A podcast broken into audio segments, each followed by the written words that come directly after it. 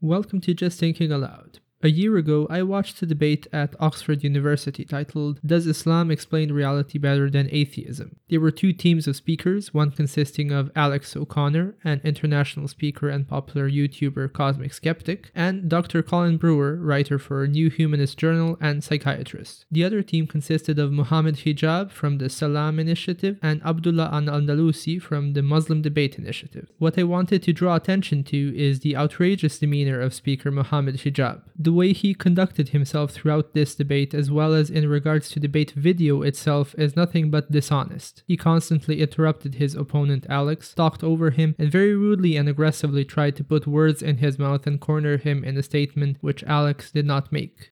He obviously showed no intention of allowing his collocutor to explain and clarify his statements. These misrepresentations, along with censoring disagreeing comments on the video and doctoring footage to correct his own mistakes, clearly show that Muhammad has no intention of having an honest and open dialogue. What more do I need to say after he put the following description of the YouTube video? Alhamdulillah, truth of Islam was demonstrated to be not only the best explanation of reality, but the only explanation of reality that makes sense with what we can observe. On the other side, the atheists' denial of God meant that they could not provide an ultimate explanation of reality without falling into self contradictions.